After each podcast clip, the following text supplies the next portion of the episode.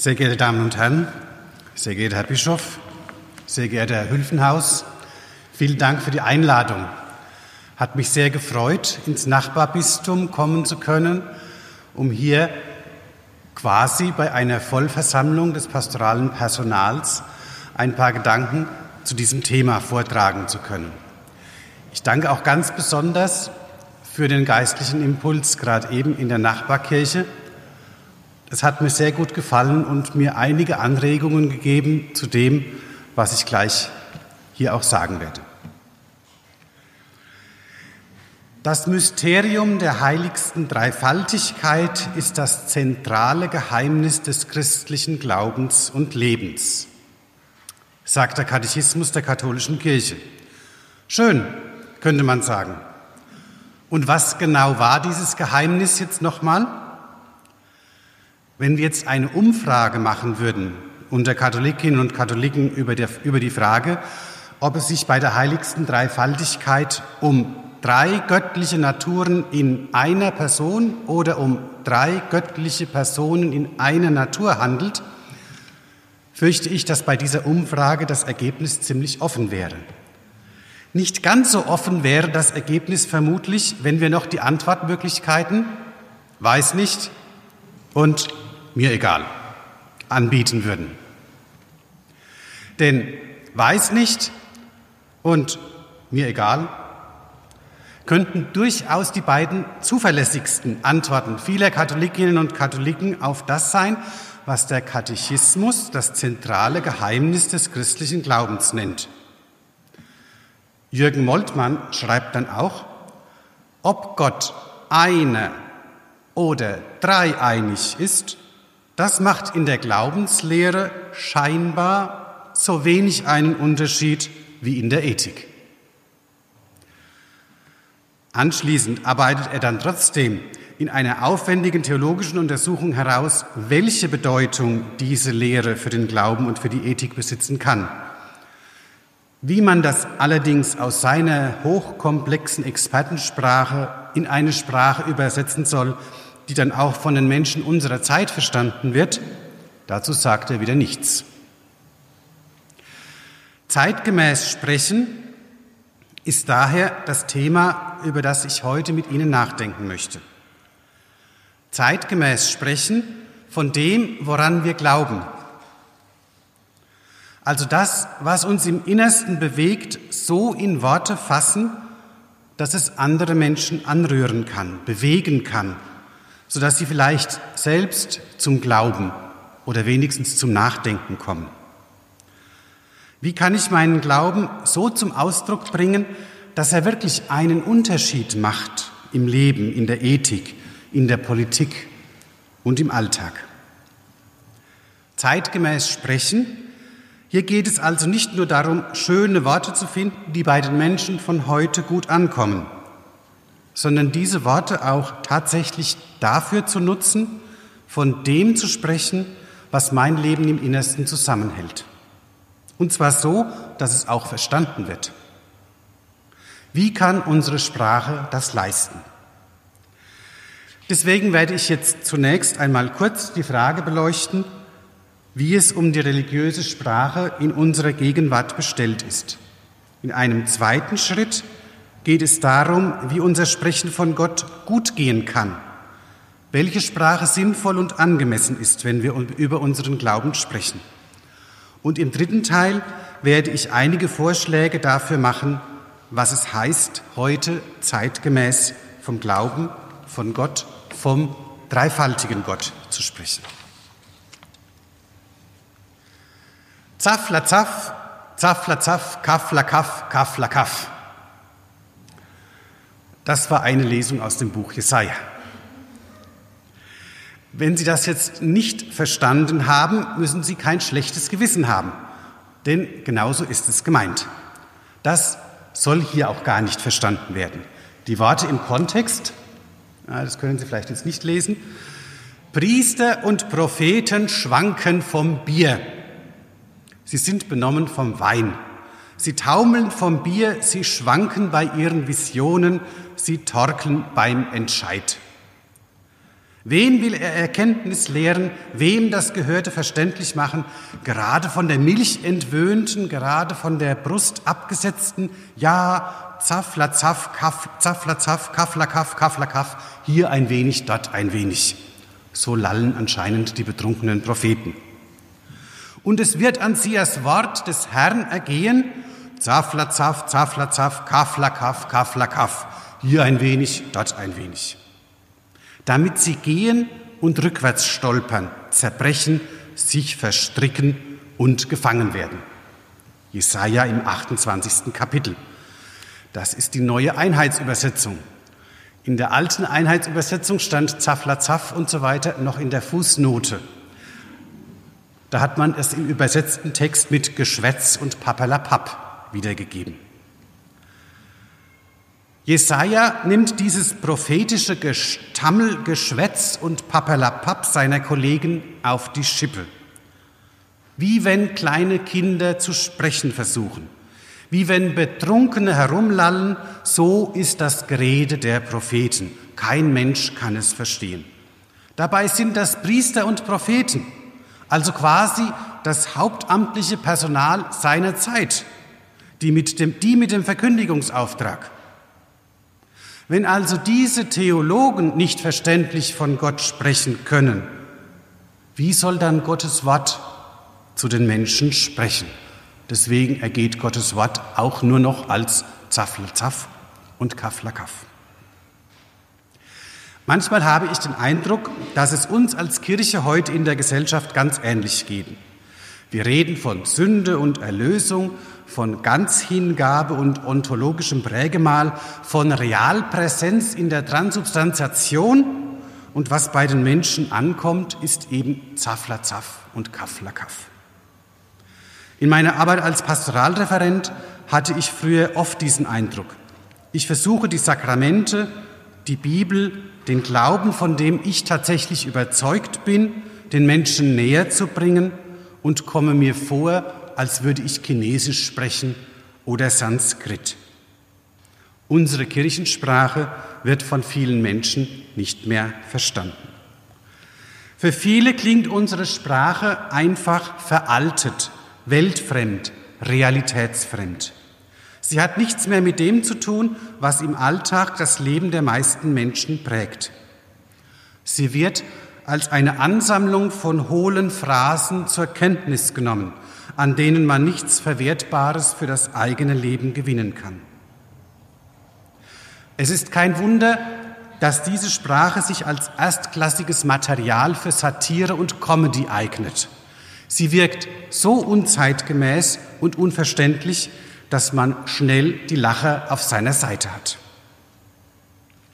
Teilweise ist das auch ein völlig normaler Prozess, denn jede Sprache entwickelt sich weiter und verändert sich. Wörter gewinnen neue Bedeutungen und verlieren alte. Warum sollte das bei religiöser Sprache anders sein? Wenn es um Versuchung und Sünde geht, denken eben viele Menschen heute zuerst an die zarteste Versuchung und an die damit verbundenen Kaloriensünden. In einer pluralen Gesellschaft wie der unseren hat niemand mehr ein Monopol auf die Entwicklung der Sprache. Als Kirche haben wir es nicht in der Hand, wie sich religiöse Begriffe entwickeln. Fasten ist zwar wieder modern, aber in den modernen Fastenpredigten geht es um Entschlacken und Entsäuern und nicht um die Vorbereitung auf die Karwoche. Und die Fastenpredigten finden auch nicht mehr in den Kirchen statt, sondern auf YouTube und in den Diätberatungsstellen. Darüber hinaus hängen Vorstellungen aus 2000 Jahren kirchlicher Tradition an unserer Sprache. Das ist nicht einfach so abzuschütteln. Dass Gott Vater im Himmel thront und der Sohn dahin aufgefahren ist, lässt sich nun mal schlecht mit einer Welt vereinbaren, in der Raketen in den Himmel auffahren und Astronauten von dort aus Skype-Interviews geben. In der Zeit, in der das Neue Testament, das Vaterunser und das Glaubensbekenntnis geschrieben wurden, konnte man einfach sagen, dass Gott im Himmel ist, weil das eine weit verbreitete Vorstellung war. Heute muss man umständlich erklären, wie das gemeint ist und vor allem, wie das nicht gemeint ist. So ähnlich geht es uns mit ganz vielen religiösen Begriffen. Nehmen wir Hölle und Fegefeuer. Die Bilder von Feuer, Qualen und Teufeln würden wir wohl gerne aus dem kollektiven Gedächtnis löschen. Aber so einfach geht das nicht. Sie wurden so oft gemalt und hängen ja auch in unseren Kirchen immer noch rum, werden, wurden so oft in Predigten, Meditationen und Romanen geschildert, dass sie Teil der europäischen Kultur geworden sind. Können wir heute überhaupt noch irgendwie verantwortet von der Hölle oder auch nur vom Gericht sprechen, ohne dass wir diese Bilder aufrufen und Angst und Ablehnung auslösen. In der Gegenwart haben wir noch ein weiteres Problem mit der Verständlichkeit unserer kirchlichen Sprache. Denn mehr und mehr wird sie auch in politischen Diskussionen verwendet, um damit Positionen zu markieren, die nichts oder wenig mit unserer Botschaft zu tun haben. Das christliche Abendland wird hier vor allem von denjenigen am lautstarksten, am lautstärksten beschworen, die am meisten dafür tun, um es zu zerstören. Diese selbsternannten Retter des Christentums meinen, mit der Verwendung christlicher Begriffe und Symbole könnten sie sich gegen die Aufnahme von Menschen auf der Flucht, gegen das Zusammenleben von, mit Menschen muslimischen Glaubens und gegen die Gleichberechtigung der Geschlechter in Stellung bringen. Da wird das Kreuz schwarz, rot und gelb angestrichen und schon meint man, es sei ein nationales Symbol. Die bayerische Staatsregierung ordnet an, dass das Kreuz in allen Amtsräumen öffentlich aufzuhängen sei und verbietet es gleichzeitig Lehrerinnen und Richterinnen, ein Kopftuch zu tragen. Der bayerische Ministerpräsident verharmlost das Kreuz zu einem Ausdruck der geschichtlichen und kulturellen Prägung Bayerns, wie es in der offiziellen Anordnung heißt. Das ist nicht das Kreuz, von dem Paulus sagt, dass es ein Skandal, eine Verrücktheit ist. Und dass Jesus durch das Kreuz die Grenzen zwischen den Menschen aufgehoben hat. Hier wird ein zentrales Symbol des Christentums einfach kurzerhand umgedeutet. Diese missbräuchliche Verwendung religiöser Bilder und Symbole, kirchlicher Begriffe und Konzepte führt dazu, dass religiöse Sprache für viele andere Menschen in unserer Gesellschaft nun erst recht unglaubwürdig wird. Sie gilt als hoffnungslos, veraltet, unverbesserlich, intolerant und letztlich gewalttätig und fundamentalistisch. Der Missbrauch religiöser Sprache wirkt auf diese Sprache zurück. Es wird schwieriger, vom Kreuz zu sprechen, ohne gleich mit politischen Strömungen identifiziert zu werden, mit denen wir gar nichts zu tun haben wollen. Religiöse Sprache ist eine Fremdsprache geworden. Die Begriffe, die Bilder, die Vorstellungen, in denen wir in gewohnter Weise unseren Glauben verkünden, werden nicht mehr auf Anhieb verstanden. Oder sie werden missverstanden. Oder sie werden sogar missbraucht. Diese Erfahrung machen viele von uns und viele sind inzwischen der Meinung, dass wir nicht mehr einfach so weitermachen können wie bisher. Wir brauchen eine Sprachoffensive. Viele pastoralen Strategien der letzten 20 oder 30 Jahre lassen sich mit einem Fremdsprachenkurs vergleichen. Wenn religiöse Sprache zur Fremdsprache geworden ist, dann müssen wir eben mit den Menschen Vokabeln lernen und Grammatik pauken. Wir müssen wieder Erklärung, erklären, was Sünde und Erlösung ist, wie Sakramente funktionieren und was der Zölibat eigentlich bedeutet. Mehr Katechese, mehr religiöse Bildung, die gezielte Nutzung von alten und neuen Medien zu diesem Zweck sollten diesen Fremdsprachenkurs unterstützen. Ich glaube, dass wir inzwischen an einem Punkt sind, an dem das nicht mehr hilft. Viele Menschen wollen auch gar keinen Fremdsprachenkurs machen. Das ist ihnen zu umständlich und zu aufwendig. Wenn ich erst heilsontologisch verstanden haben muss, auf welche Weise mein neugeborenes Kind von der seit Adam herrschenden Erbsünde befreit wird, bevor ich es zur Taufe bringen kann, dann sage ich doch einfach lieber, ich glaube und hab's hinter mir. Meiner Meinung nach ist die Strategie des Sprachkurses gescheitert. Dem Problem, dass religiöse Sprache als Fremdsprache wahrgenommen wird, kommen wir auf diese Weise nicht bei. Es braucht eine Übersetzung in gesprochenes Deutsch, in unsere Alltagssprache, in eine Sprache, die auch wirklich verstanden wird. Manche sind der Ansicht, es reicht, wenn wir ein paar flotte Begriffe aufnehmen und freche, zeitgeistige Videos auf YouTube einstellen. Ich meine, das reicht nicht. Es geht meiner Meinung nach um grundlegende, tiefgreifende Neukonzeptionen unserer Sprache. Wir müssen uns neu überlegen, was wir eigentlich sagen wollen. Was das Evangelium, die frohe Botschaft, was die guten Nachrichten sind, die wir den Menschen unserer Zeit und unserer Gesellschaft mitteilen wollen. Und wir müssen authentisch sprechen. Dann finden wir auch die Sprache, mit der wir diese Botschaft vermitteln können. Denn es gibt Alternativen. Unser Glaube, unsere Verkündigung sind nicht auf ein Verzeichnis bestimmter Schlüsselbegriffe festgelegt.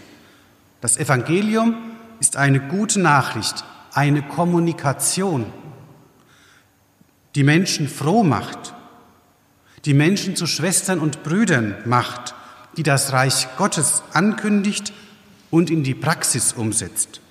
Gottes liebende und heilende Nähe zu den Menschen. Für diese frohmachende Kommunikation können wir andere Sprachformen, andere Begriffe und Bilder finden, die besser in der Lage sind, von den Menschen unserer Zeit verstanden zu werden. Dazu müssen wir uns zunächst einmal anschauen, nach welchen Regeln das Sprechen von Gott und von religiösen Themen denn eigentlich funktioniert. Meine Zunge ist schwerfällig. Wer das im Buch Exodus von sich selber sagt, ist ausgerechnet Mose, der anschließend zum großen Gesetzeslehrer, Propheten und Anführer seines Volkes wird. Die nächsten vier biblischen Bücher lang wird er quasi nichts anderes tun, als eben diese schwerfällige Zunge zu bewegen. Aber Mose hat in einem ganz entscheidenden Sinn recht, wenn es darum geht, von Gott zu sprechen, Gottes Gebote zu lehren oder auszulegen oder als Prophet, Prediger oder Professor über Gott zu sprechen, dann ist es gut zu wissen und anzuerkennen, meine Zunge ist schwerfällig. Denn es ist gar nicht so einfach, angemessen von Gott zu sprechen. Gott entzieht sich nämlich unserer Sprache, lässt sich nicht einfach von uns definieren und festlegen. Das ist nämlich so wie in der alten Metapher vom Finger und vom Mond. Wenn einer mit dem Finger auf den Mond zeigt und der andere schaut nur auf den Finger, verpasst er den Mond. Und noch schlimmer ist es, wenn er den Finger mit dem Mond verwechselt und meint, der Finger, das ist schon alles, was es zu sehen gibt. Diese Analogie, die es auch im Buddhismus gibt, wird auch vom heiligen Augustinus verwendet, um die Schwerfälligkeit seiner eigenen theologischen Sprache zu illustrieren. Augustinus sagt, ich kann zwar mit meinem Finger auf etwas zeigen, aber ich kann den Menschen nicht auch noch die Augen aufmachen, damit sie das sehen, was ich zeigen will. Oder damit sie wenigstens meinen Finger sehen. Das ist ein entscheidender Vorbehalt für unsere Sprache von Gott. Sie ist nur ein Fingerzeig, ein Zeichen, ein Hinweisschild. Aber weder ist sie Gott selbst, noch kann sie jemand zwingen, die Augen zu öffnen, damit er auch wirklich sieht.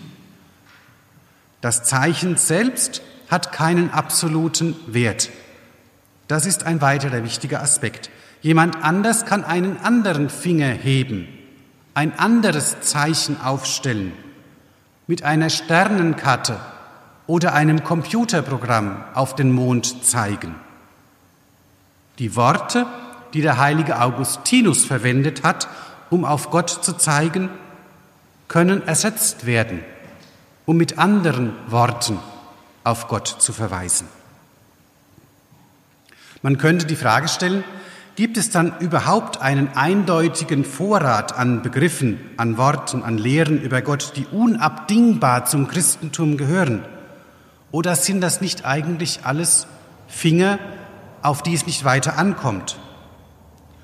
Muss man beispielsweise wirklich immer erklären und verständlich machen, was die Trinität ist? Oder ist es vielleicht möglich, das, worum es in der Lehre von der Dreifaltigkeit geht, auch mit anderen Fingern, anderen Begriffen, Metaphern, Liedern und Bildern auszudrücken? Ein dritter wichtiger Aspekt der Analogie von Finger und Mond ist das Problem, es kann jemand auch mit dem Finger auf etwas ganz anderes zeigen und sagen, das ist der Mond.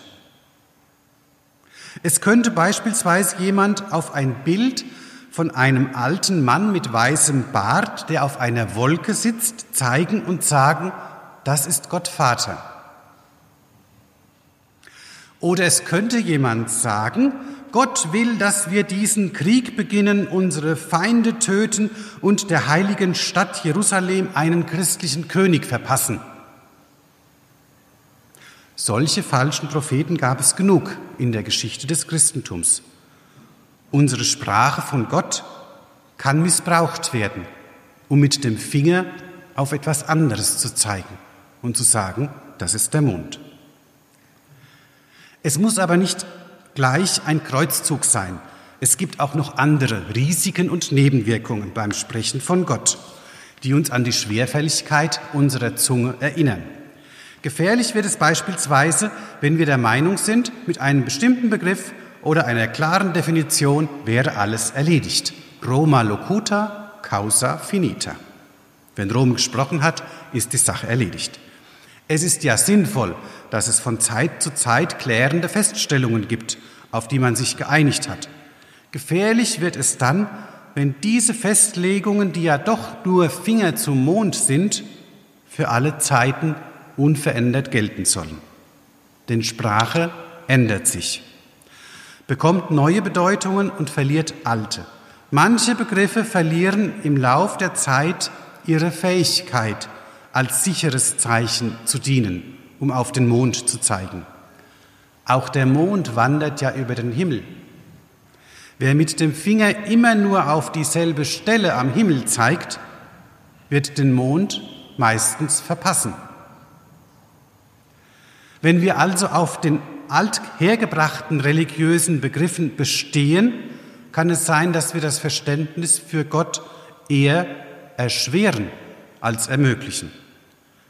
Die klaren Definitionen können eine Falle sein, den Finger wichtiger zu nehmen als den Mond.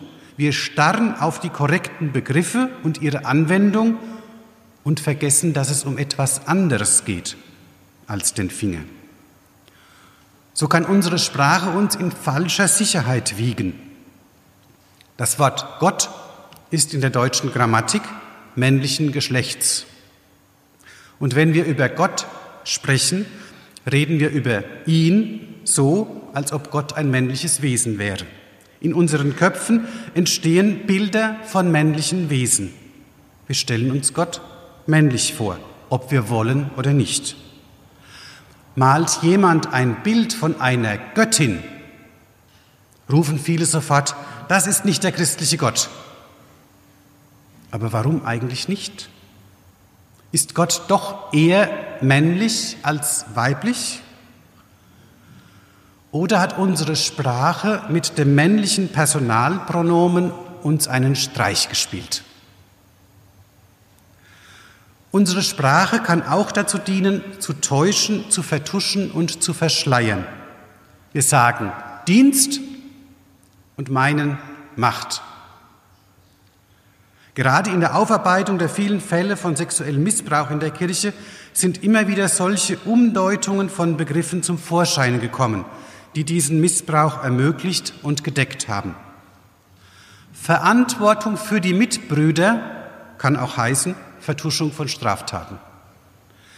Jemandem eine zweite Chance geben heißt vielleicht weitere Opfer dem Risiko des Missbrauchs aussetzen. Versöhnung heißt unter Umständen, die Opfer sollten jetzt mal bitte Ruhe geben. Solche extremen Formen des Missbrauchs religiöser Sprache sind nicht die Regel, aber sie sind möglich. Und in der Gegenwart müssen wir uns damit auseinandersetzen, dass sie praktiziert wurden und werden. Sprache ist anfällig für solchen Missbrauch, denn Sprache besitzt Macht. In der Sprache kann es spirituellen Missbrauch, intellektuellen Missbrauch geben. Durch meine Sprache zementiere ich meine Macht über andere und nutze aus, dass ich definieren kann, was gesagt werden kann und wie. Sprache kann festlegen, definieren und klären. Sie kann eine Grenze ziehen. Bis hierher und nicht weiter. Das ist drinnen, das ist draußen. Hier ist wahr und dort ist falsch. Wer zum Beispiel glaubt, dass der Heilige Geist nur aus dem Vater hervorgeht, ist orthodox. Wer ans Filioque glaubt, der ist katholisch oder evangelisch. So einfach sind Grenzen gezogen. So einfach sind Menschen und Gemeinschaften voneinander geschieden und werden Christinnen und Christen zu getrennten Brüdern und Schwestern. Diese unterscheidende Funktion der Sprache ist ganz normal. Aber im Bereich des Christentums ist es zugleich sehr gefährlich. Wenn unsere Sprache vom Kommunikationsmittel zum Exkommunikationsmittel wird, müssen wir uns fragen, ob es immer so gerechtfertigt ist, auch über die Jahrhunderte hinweg, Menschen voneinander zu trennen, nur weil sie mit unterschiedlichen Fingern versucht haben, zum selben Mond zu zeigen. Sollte unsere Sprache nicht eigentlich ein Mittel sein, mit dem wir gute Nachrichten, eine frohe Botschaft überbringen? Sollte die Sprache der Kirche nicht zusammenführen, statt zu trennen, Dialog ermöglichen, statt abzubrechen? und Erfahrungsräume öffnen, statt sie mit Definitionen zu verschließen. Manchmal sind diese Definitionen und Abgrenzungen ja wirklich wichtig und hilfreich. Sie ermöglichen ja manchmal auch einen neuen Dialog, ein neues Gespräch, neue Erfahrungen. Aber sie haben eben auch diese Tendenz, einzuengen, zu ersticken und abzuwürgen. Hier ist es nötig, genau zu beobachten und zu klären, Geht es noch um die Sache oder geht es um etwas anderes? Etwa das Aufrechterhalten von Machtstrukturen oder das Verhindern von Veränderungen. Gott ist immer größer als alles, was wir uns von ihm vorstellen können. Oder auf Lateinisch Deus semper major. Das ist eine ganz alte, prinzipielle theologische Überzeugung, die wir bei all unserem Sprechen von Gott nicht außer Acht lassen dürfen. Um noch einmal Augustinus zu zitieren, wenn du glaubst, etwas von Gott verstanden zu haben, dann war es nicht Gott, dann war es etwas anderes. Ein anderes, auch sehr altes Prinzip sagt, immer wenn wir etwas von Gott aussagen, dann ist Gott letztlich doch so anders, dass die Unähnlichkeit größer ist als die Ähnlichkeit. Die Unähnlichkeit dessen, was wir über Gott sagen können, ist immer größer als die Ähnlichkeit. So anders ist Gott im Vergleich zu dem, was wir sagen können. Das sagt das vierte Laterankonzil im Jahr 1215. In der jüdischen Pesach Haggadah also dem Text, der am Pessachfest in den Familien gelesen werden soll, gibt es einen Lobpreis, in dem es heißt, wenn unser Mund so voll von Lobliedern wäre, wie das Meer von Wassertropfen voll ist, so würde es doch nicht reichen, um Gott auch nur für eine seiner großen Taten zu loben. Und trotzdem können wir es nicht lassen. Das ist auch eine Grunderfahrung von Theologie, Pastoral, Katechese und Glaubensverkündigung insgesamt. Wir können es nicht lassen. Wir können unmöglich schweigen über das, was wir gesehen und gehört haben, heißt es in der Apostelgeschichte. Wir können nicht einfach aufhören, von Gott zu sprechen, von Jesus, von der Kirche, von der Befreiung, die uns gegeben ist. Wir können es nicht lassen, aber wir müssen wissen, dass unsere Sprache dafür einfach ungenügend ist. Wir können nicht schweigen, aber wir müssen zugeben, dass unsere Zunge schwerfällig ist. Dass nichts von dem, was wir sagen können, ausreicht, um auch nur den Zipfel von Gottes Gewand zu beschreiben, sofern Gott überhaupt Gewänder trägt. Das ist unser großes Handicap und zugleich unsere große Chance. Denn unter dem Vorbehalt, dass Gott sowieso ganz anders ist, als wir uns das vorstellen, werden wir auch frei von Gott in neuen Bildern, neuen Begriffen, neuen Zusammenhängen zu denken und zu sprechen. Wir können versuchen, Gott auf neue Art und Weise zu beschreiben, wie Gott vielleicht noch nie beschrieben worden ist. Im Wissen, auch das ist wieder nur eine vorläufige unvollständige, unähnliche Rede von Gott, die morgen vielleicht schon wieder unbrauchbar sein wird. Aber vielleicht ist sie wirksam.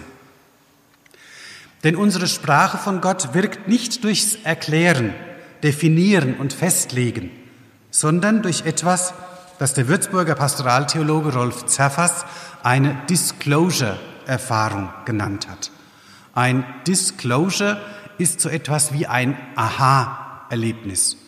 Nur dass es die Menschen wirklich im Innersten betrifft, sie erschüttert und die Fähigkeit hat, das Leben zu verändern.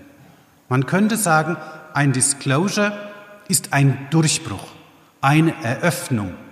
Da wird etwas sichtbar, was vorher nicht zu sehen war. Kommt zum Vorschein, was verdeckt ist. Da bricht der Mond durch die Wolken und der Finger sagt, das ist der Mond. Und ab da ist der Finger unwichtig. Denn ich habe den Mond selbst gesehen. Das ist Disclosure. Die Sprache von Gott zieht den Mond nicht hinter den Wolken hervor. Aber wenn der Mond durchbricht, kann sie darauf zeigen. Unser Reden von Gott hat den Sinn, solche Disclosure-Erfahrungen zu ermöglichen und zu deuten. Wir können sie nicht machen, nicht provozieren. Augustinus sagt, ich kann dir die Augen nicht aufmachen. Du musst schon selbst hinschauen.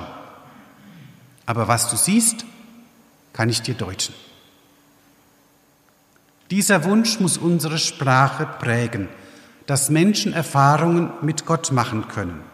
Sie sollen nicht unsere Erfahrungen machen, sondern ihre eigenen.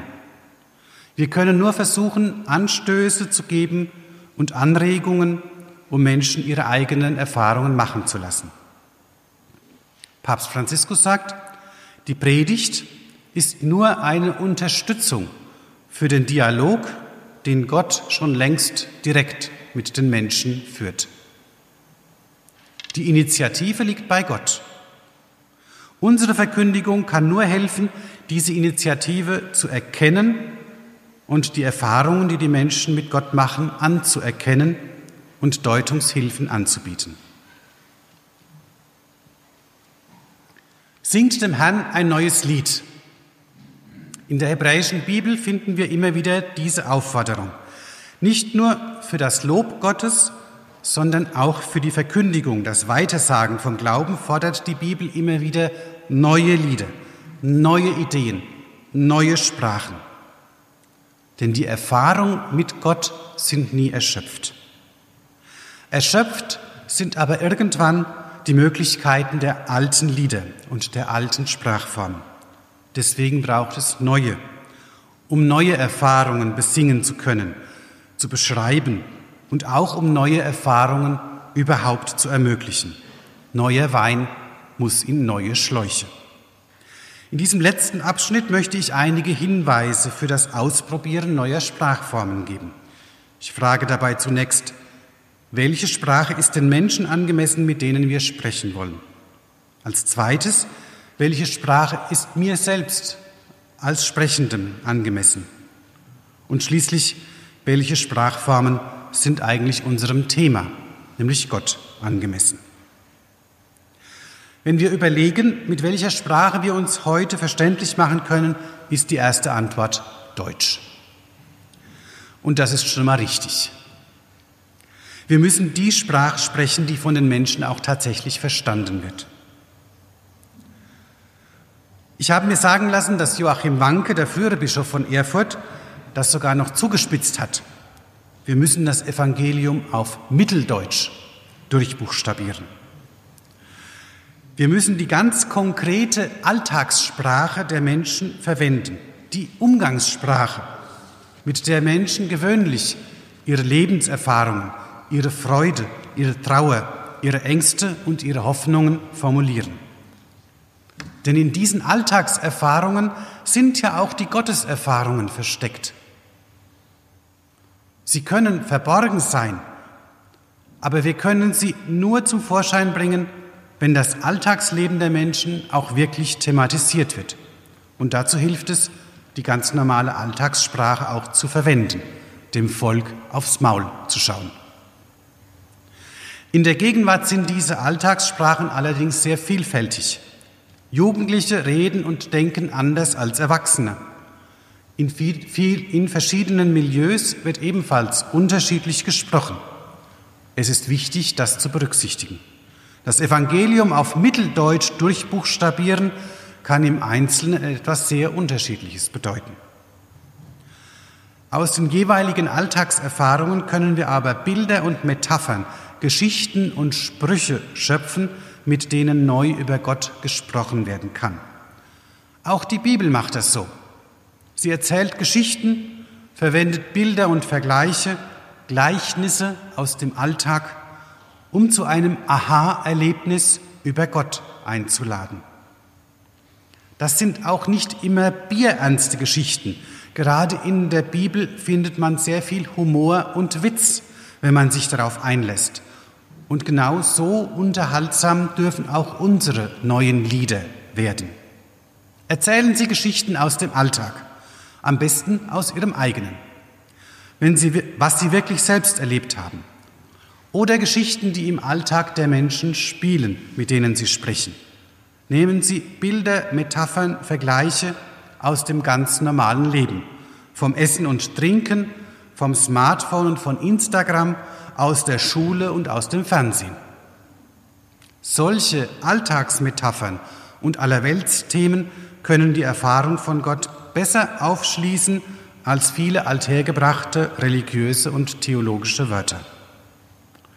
Unsere traditionellen Begriffe sind oft abgenutzt und missbräuchlich. Sie sind auch nicht wirklich verpflichtend. Wenn wir das, worum es in der Trinitätslehre geht, so in Gleichnissen und Bildern ausdrücken können, wie es Jesus tut, können wir gerne darauf verzichten, über Personen und Naturen immanente und ökonomische Dreifaltigkeit zu sprechen oder diese Erörterungen dann wenigstens auf die Akademie beschränken. Es gibt keine Schlüsselwörter, ohne die es nicht geht in der Verkündigung. Jesus sagt, nicht jeder, der zu mir sagt, Herr, Herr, wird in das Himmelreich kommen. Das ist also offenbar anders als bei unseren Computern. Es gibt keine Passwörter, die einen den Zugang automatisch freischalten. Auch das Glaubensbekenntnis, das Vaterunser und der Katechismus sind nicht wirklich unverzichtbar. Es gibt diese Zauberwörter nicht. Ob der Zugang zu einer Gotteserfahrung freigemacht wird, hängt an der Initiative Gottes und an der Bereitschaft der Menschen, sich darauf einzulassen. Dafür können alle möglichen Bilder und Metaphern brauchbar sein. So wenig es Passwörter gibt, so wenig gibt es Tabubegriffe. Alles kann als Gleichnis dienen. Alles kann den Weg zu Gott freimachen. Versuchen Sie es mit Bildern und Gleichnissen aus dem Alltag, aus unserer Welt. Was geeignet ist und was nicht, lässt sich nur über Versuch und Irrtum herausfinden. Auf diese Irrtümer und Irrwege muss man sich einlassen, wenn man eine neue Sprache, neue Lieder finden will, um auf Mitteldeutsch vom eigenen Glauben zu sprechen. Aber nicht alles ist auch mir selbst angemessen. Und das ist auch ein wichtiges Qualitätsmerkmal. Nutzen Sie die Sprache, in der Sie sich selbst am besten ausdrücken können. Nutzen Sie die Sprache, von der Sie das Gefühl haben, das passt zu mir. Versuchen Sie nicht, sich allen möglichen Milieus und Kulturen anzubiedern, denn das wird schnell entlarvt als das, was es ist, Anbiederung. Sprechen Sie von sich selbst. Sagen Sie ich statt wir. Denn durch das Wir fühlen sich vielleicht Menschen vereinnahmt, die etwas anders denken als ich. Dazu gehört auch, sprechen Sie von dem, was Sie selbst erfahren haben und durchaus auch von dem Zweifel, der an Ihnen selber nagt. Seien Sie authentisch, auch in Ihrer Sprache. Es nützt nichts, wenn Sie versuchen, all Ihr theologisches Wissen in möglichst einfacher und verständlicher Sprache darzulegen, wenn dabei deutlich wird, dass es nicht ihrer Erfahrung, nicht ihrem Glauben entspricht. Vor 53 Jahren schrieb Karl Rahner, der Fromme der Zukunft wird ein Mystiker sein. Und weiter, einer, der etwas erfahren hat. Diese persönlichen Erfahrungen prägen unseren Glauben. Sie müssen auch in unserer Verkündigung vorkommen, sonst wird sie uns nicht abgenommen. Wenn Ihnen Ihre eigenen mystischen Erfahrungen zu unbedeutend vorkommen, macht nichts. Auch Mose, immerhin einer der ganz Großen der Bibel, darf Gott nur von hinten und im Vorbeigehen sehen. Mehr geht nicht. Aber es reicht ihm, um in aller Ausführlichkeit von Gott zu sprechen. Vielleicht haben Sie auch irgendwann mal Gottes Rücken gesehen im Vorbeigehen. Oder wie der Prophet Elia ein sanftes, leises Säuseln gehört. Sprechen Sie davon. Und sprechen Sie auch von all den Zweifeln, Unklarheiten, Unsicherheiten, die Sie selbst spüren. Das ist glaubwürdiger und stiftet mehr zum Glauben an als ein vollkommenes und steriles Glaubensgebäude, das niemandem einen Zugang ermöglicht. Sagen Sie ruhig auch dazu, dass Sie wissen, dass in unserer Gegenwart der Glaube ziemlich verrückt klingt. Das ist ja auch unglaublich. Wir verlassen uns da auf etwas, was 2000 Jahre her ist und behaupten auch noch, diese Ideen wären heute relevant. Ja, wir wissen, dass dieser Glaube ziemlich irrational und unvernünftig daherkommt. Dennoch stehen wir dazu, eben weil wir selbst etwas erfahren haben, weil dieser Glaube, dieser Jesus, dieser Gott uns selbst etwas bedeutet in unserem Alltag. Aber zugegeben, das klingt erstmal etwas schräg. Schräg und unglaubwürdig auch deshalb, weil unsere Glaubensgemeinschaft, die Kirche, derzeit ja nun wirklich nicht den besten Ruf hat. Auch diese Selbstkritik gehört zu unserer Verkündigung.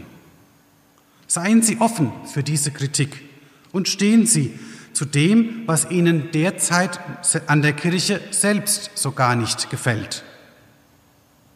Es fällt uns kein Zacken aus der Krone, wenn wir zugeben, ja, da gibt es einiges zu verbessern.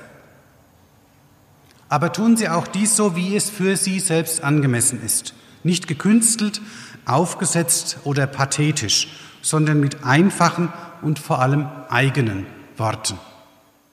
Und durchs Zuhören.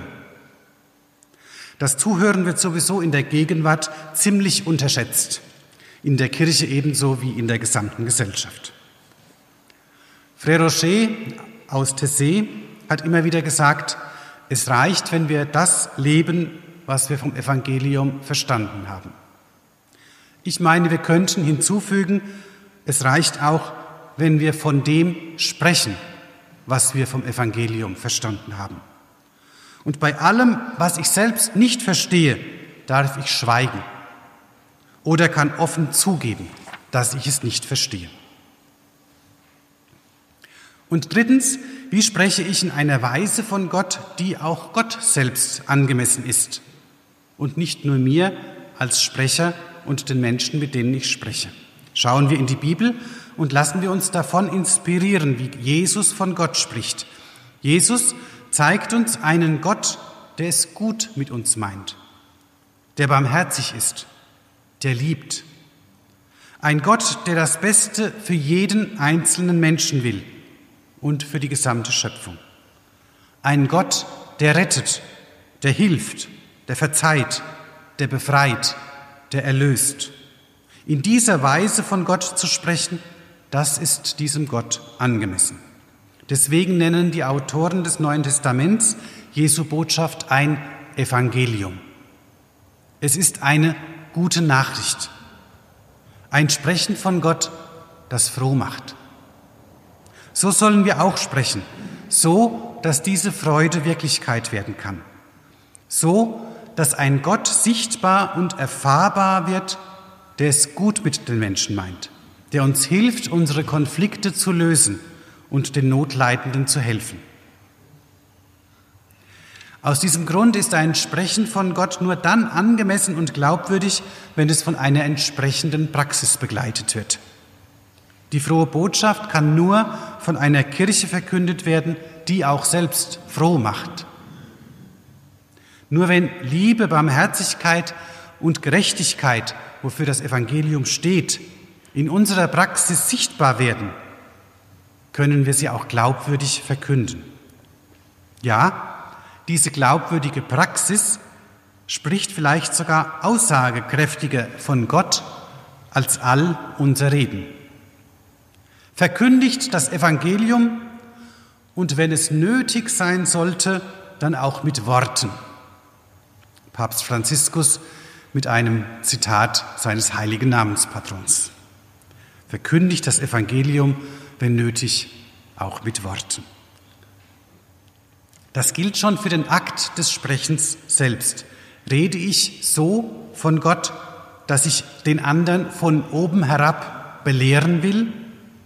Oder suche ich mit ihm, mit ihr zusammen nach einem besseren, einem tieferen Verständnis?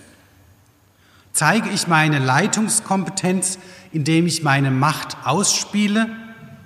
Oder versuche ich gemeinsam mit allen die besten Lösungen für alle zu finden?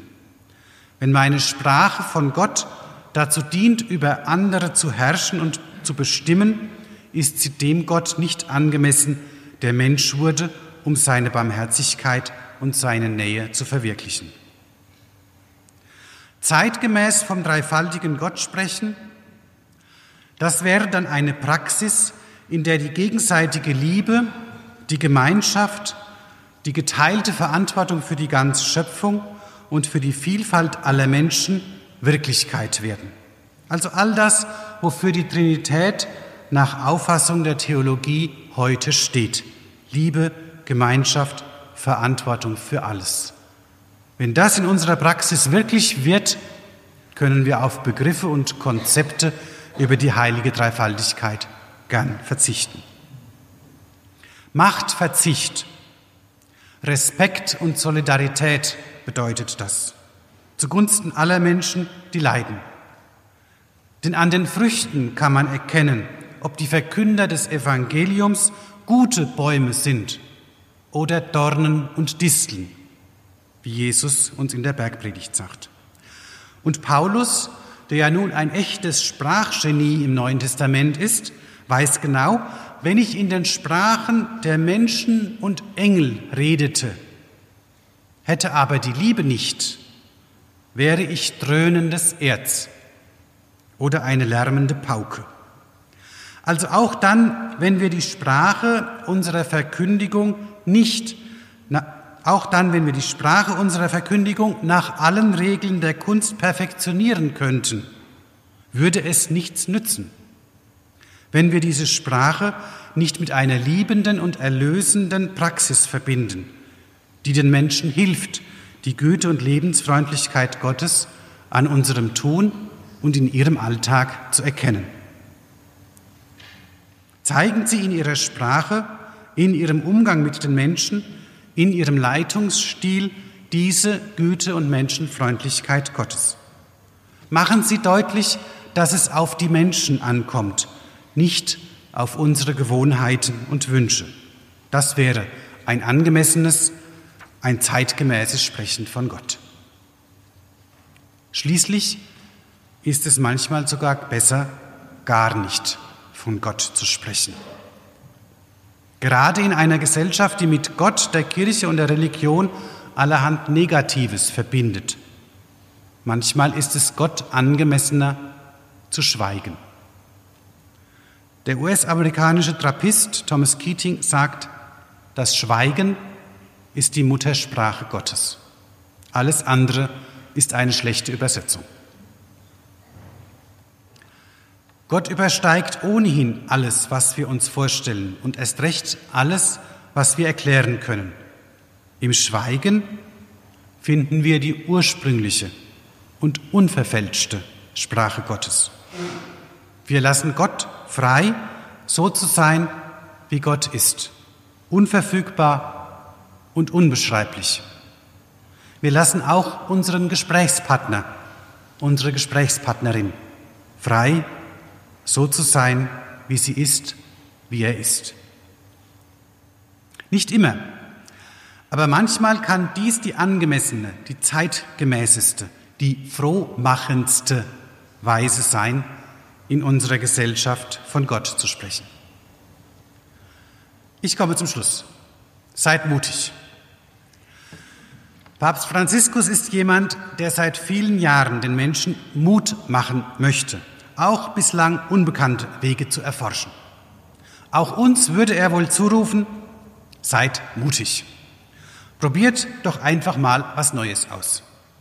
Auch wenn die Gefahr besteht, sich die Hände schmutzig zu machen oder sich ein blaues Auge, eine Beule oder einen Kratzer zu holen.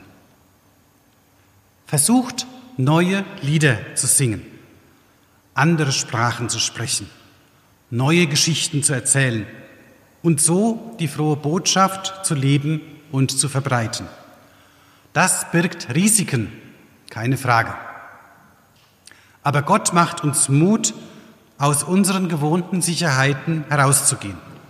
Probieren Sie es doch einfach mal aus.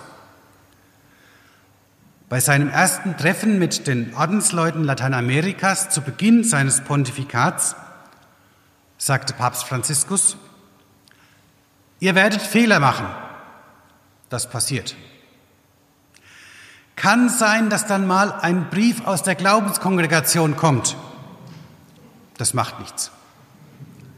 Erklärt, was zu erklären ist und macht einfach weiter.